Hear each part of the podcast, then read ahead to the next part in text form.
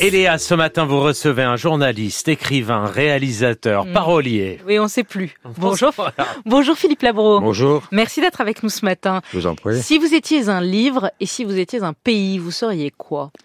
Le livre, je serais le recueil de poèmes d'Apollinaire, Alcool. Je connais gens de toutes sortes.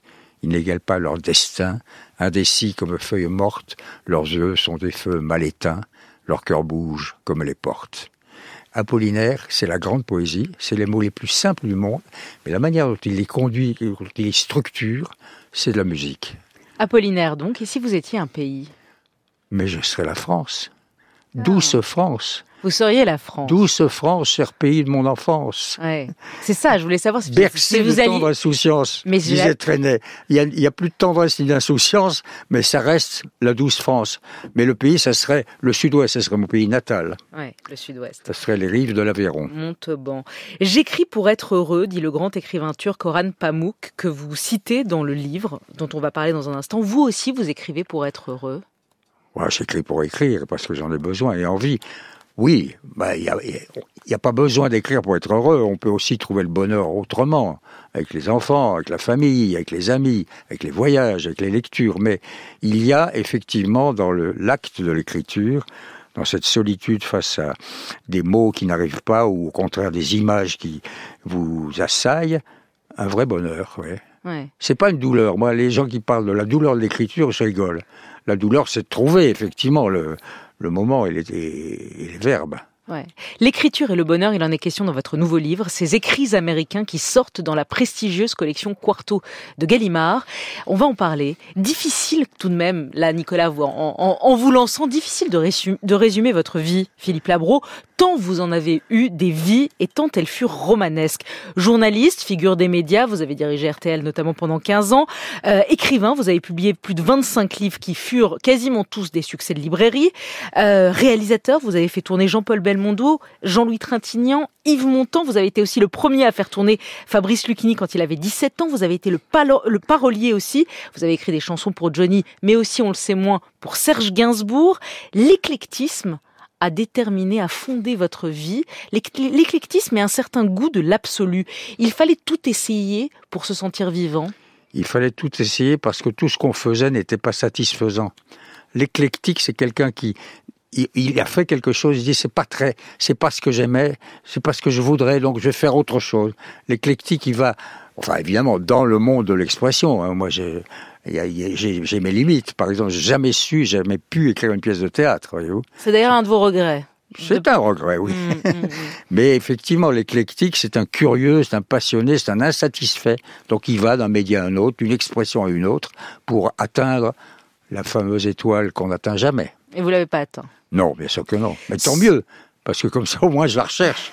Ce quarto sur vos écrits américains dessine aussi votre vie, ce tournant que fut pour vous, jeune garçon venant de Montauban, la découverte de l'Amérique quand vous avez 17 ans, ce fut un choc.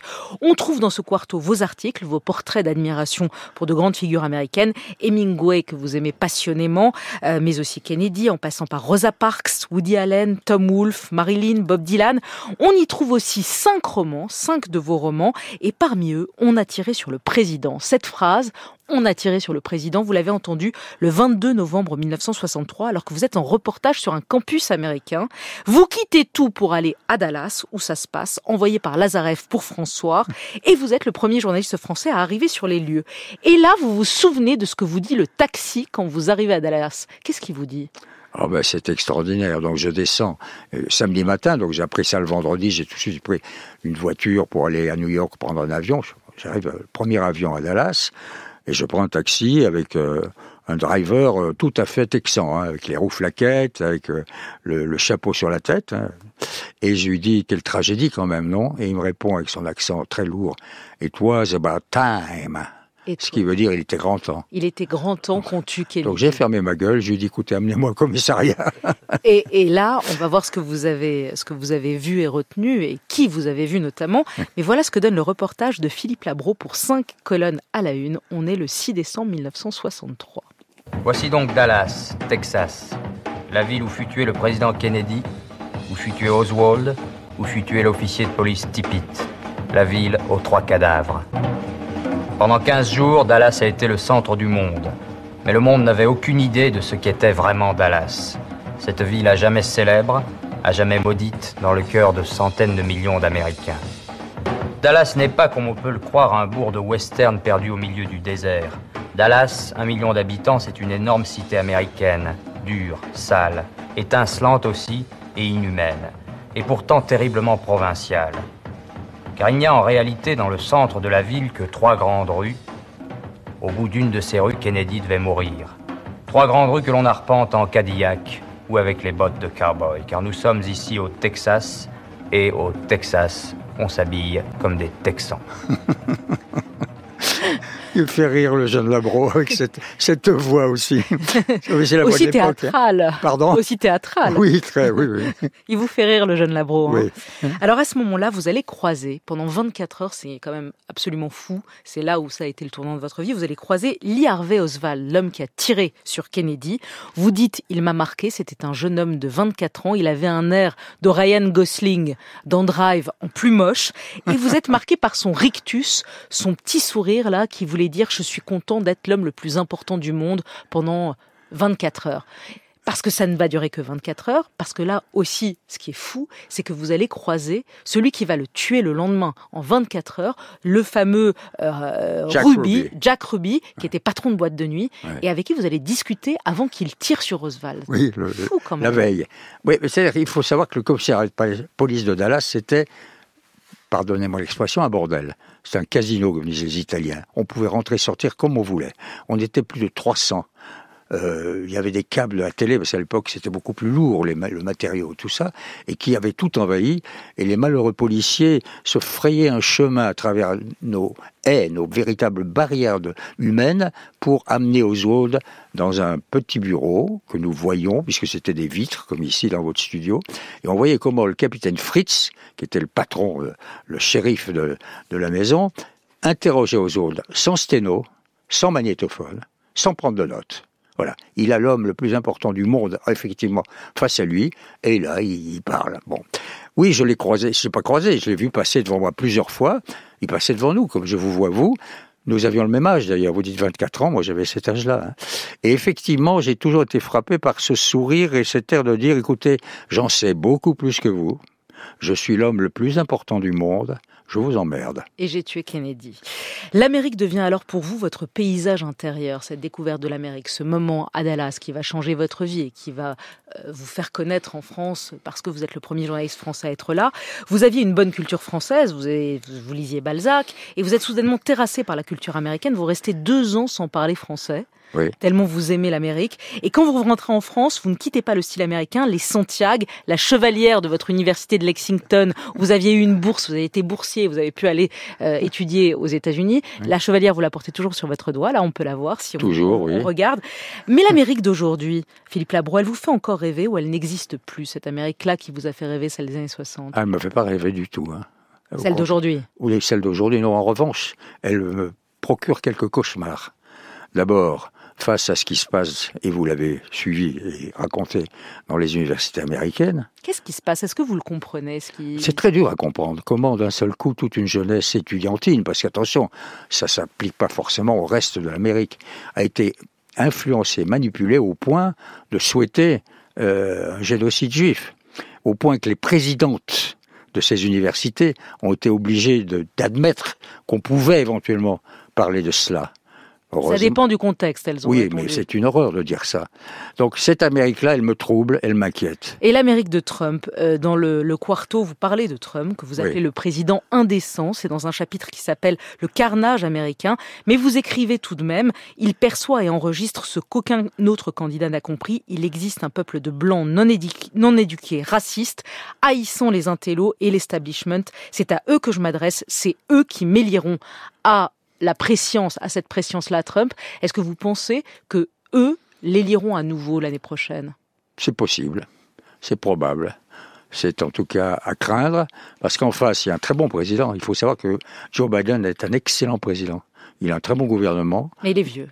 Bah, il a l'air vieux. C'est ça le problème. Son problème, c'est son image, son apparence. Et le fait que de temps en temps, il trébuche et il se trompe de mots. Vous vous rendez compte qu'il est dans le Connecticut à la fin d'un discours, il dit God save the Queen. Donc ça trouble un peu. Être, être publié en quarto, c'est une belle reconnaissance, une reconnaissance que vous n'avez parfois pas trouvé dans le milieu littéraire. Vous avez loupé deux fois le Goncourt.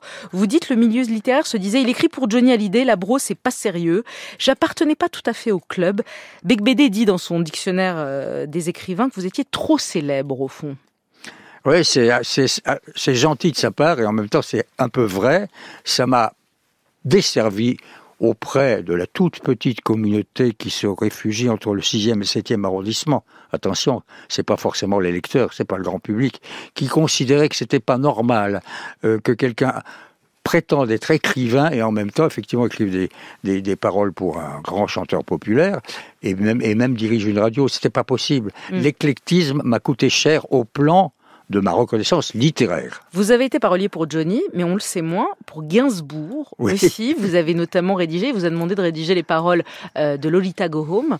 Euh, vous lui dites, mais je peux pas, c'est toi qui écris le mieux en France. Et quand même, il insiste, vous lui présentez des textes et ça donne cet album. Tous les gens comme il faut se retournent sur moi. Principalement les femmes, je ne sais pas pourquoi. Elles mes chaussures, mes chaussettes et ma jupe. Je les entends murmurer les drôles de mots comme pute. Lolita, Lolita go home. Lolita, Lolita go home. J'ai rarement fréquenté un être aussi désespéré et néanmoins aussi hanté par le travail, le refus du banal et de la routine, l'exécration de la paresse que Gainsbourg, dites-vous. Oui, et on pourrait appliquer ça aussi à Johnny. Ce sont des êtres habités par euh, la poursuite de l'excellence, ce qui est notre cas tous bien sûr, qui ont une énergie incroyable, qui par ailleurs se détruisent, fumant, buvant, en ne, en ne dormant pas, mais qui tout de même veulent eux aussi atteindre le plus grand public euh, avec leurs mots, leurs chansons. Et effectivement, Serge en particulier était un homme passionnant parce que à la fois il aurait voulu être peintre, il l'a pas été, il aurait voulu être un grand écrivain, il l'a pas été, il aurait voulu être un grand cinéaste, il a fait un ou deux mm. films qui n'ont pas marché, il l'a pas été. Il l'a pas été, mais c'est un immense parolier. Sur l'homme de médias, vous avez dirigé les programmes d'RTL pendant 15 ans et vous dites j'ai aimé l'exercice du pouvoir. Bien sûr. Ouais. Ben oui, de même que j'ai aimé diriger euh, quand on dirige un film. Ben vous êtes euh, au sommet d'une pyramide, il y a 300 personnes autour de vous qui vous posent 300 questions par jour. C'est ce que disait Truffaut. Truffaut disait, le metteur en scène, c'est quelqu'un a dit, monsieur, la, la Volkswagen, violette ou rouge euh, Monsieur, euh, la troisième figurante, elle a un herpès au bout de la lèvre, on la change, voilà, en permanence. Et ça veut dire que vous, il faut décider, il faut, il faut décider, trancher. Au risque parfois de d'être un peu irascible. Il y a un moment assez drôle. Vous dites à un journaliste du Figaro qui vient vous interviewer récemment et qui vous dit, vous êtes charmant, Philippe Labro, et vous lui dites, oh, si vous m'aviez rencontré il y a 40 ans, vous vous seriez dit qui est ce petit con arrogant et prétentieux Mais oui, certains épisodes de ma vie m'ont fait changer. J'ai été un petit con arrogant et prétentieux, effectivement. Pendant longtemps. Mais ça m'empêchait pas quand même de travailler, de faire les choses. Mais j'entends hein. bien, ça n'empêche pas. Euh, le pouvoir n'a pas empêché la dépression. Vous avez écrit un livre très beau, très touchant, Tomber sept fois, se relever huit, où vous parliez sans tabou de la dépression. Euh, vous étiez alors directeur d'RTL et pendant un an et demi hors circuit. Vous avez cette phrase très belle dans ce livre que d'ailleurs c'est Nicolas qui a adoré votre livre et qui, m'a cité cette phrase. La dépression, c'est le novembre de l'âme, le décembre du désir, le janvier du dérèglement. Ah oui, effectivement. C'est une maladie, hein, ça vous tombe dessus. C'est une maladie, donc on peut en guérir. Il faut le savoir. Mais il faut aussi savoir qu'un dépressif, un déprimé, il faut jamais lui dire prends sur toi. Il faut lui dire on est là, on t'aime, t'inquiète pas, on va s'occuper de toi comment ça va ce matin? Mais il ne faut jamais être directif avec un dépressif. Il peut pas. Il ne peut pas supporter l'autorité de quelque manière que ce soit. Il vit dans le doute permanent. Il a le plus important dans la vie, c'est avoir une certaine estime de soi. Le dépressif, le déprimé, il a perdu l'estime de soi. Il est dans le doute absolu. Et il se dit, tout ce que j'ai fait jusqu'ici, ça vaut rien. Vous parlez d'ailleurs, vous avez rechuté euh, après la première dépression, vous êtes retourné voir votre psychiatre qui vous dit « je t'attendais, c'est à peu près normal qu'il y en ait une seconde, mais tu n'as pas le droit à une troisième. » Il, avait raison. Et il n'y a pas eu de troisième. Non, il n'y en aura pas. Et il n'y en aura pas. Philippe Labro, quelques questions de fin, les impromptus pour terminer. Hemingway, votre modèle, disait « la sagesse des vieillards, c'est une grande erreur. Non, on n'est pas plus sage, on est juste plus prudent. » Vous êtes d'accord? Oui. Vous avez 87 ans, c'est quoi le secret? Une sieste tous les jours, arrêter l'alcool, c'est quoi? L'alcool, j'ai jamais bu d'alcool. Non, je sais pas alors. Un peu de bière quand j'étais étudiant. Alors c'est quoi? Euh, bah, c'est un- une vie équilibrée, une femme qui vous aime, des enfants que vous aimez, des petits-enfants que vous adorez. Hmm. Euh, c'est, euh, oui, l'équilibre, Journaliste ou écrivain, s'il fallait choisir? Les deux. Paris ou New York? Paris, La Californie ou la Côte d'Azur? Californie. Churchill ou De Gaulle? Ah, Elle est dure celle-là. hein. c'est impossible. Bernard Pivot ou François Bunel? Les deux. Ah, maintenant, vous n'allez pas Mais me répondre de moi. Be- Belmondo. Bunel, Bunel. Mais pivot aussi, bien sûr. Ben non, ben On doit tout à Non, Pivot. vous avez dit, vous avez dit Bunel. On garde Bunel. Belmondo ou Delon? Bah, par euh, fraternité euh, Jean-Paul, puisque j'ai tourné avec lui. Alain, je le connais très bien, mais j'ai jamais tourné. Johnny ou Gainsbourg? Johnny. Bob Dylan ou Léonard Cohen? Ah, mais c'est- vos questions Oui, sont je sais. impossibles. Mais oui, je vous ai dit, c'est très Mais difficile. c'est impossible. Oui, c'est comme ça. Dylan. Dylan. Télé ou radio? Radio. Réseau social ou non merci? Non, merci. BFM ou CNews, Philippe Labro? CNN. Ah tiens, il, il fut la question. Le JDD ou la tribune du dimanche? Le New York Times. Vincent Bolloré ou Pierre Lazareff? Jean-Luc Lagardère. Ah, il fuit tout L'Académie française, c'est non? Bah oui, c'est terminé ça. Vous pensez à la mort parfois? Et vous? Oui. Bah oui, bien sûr. Et la question Jacques Chancel pour terminer, et Dieu dans tout ça? Vous me donnez une définition de Dieu, je vous répondrai. Philippe Labro était notre invité. Les écrits américains, œuvres choisies, c'est dans euh, la, c'est la belle collection Quarto Gallimard avec des très très belles photos notamment et cinq romans pour le prix d'un. Merci et belle journée à vous, Philippe C'est moi qui vous remercie, Léa.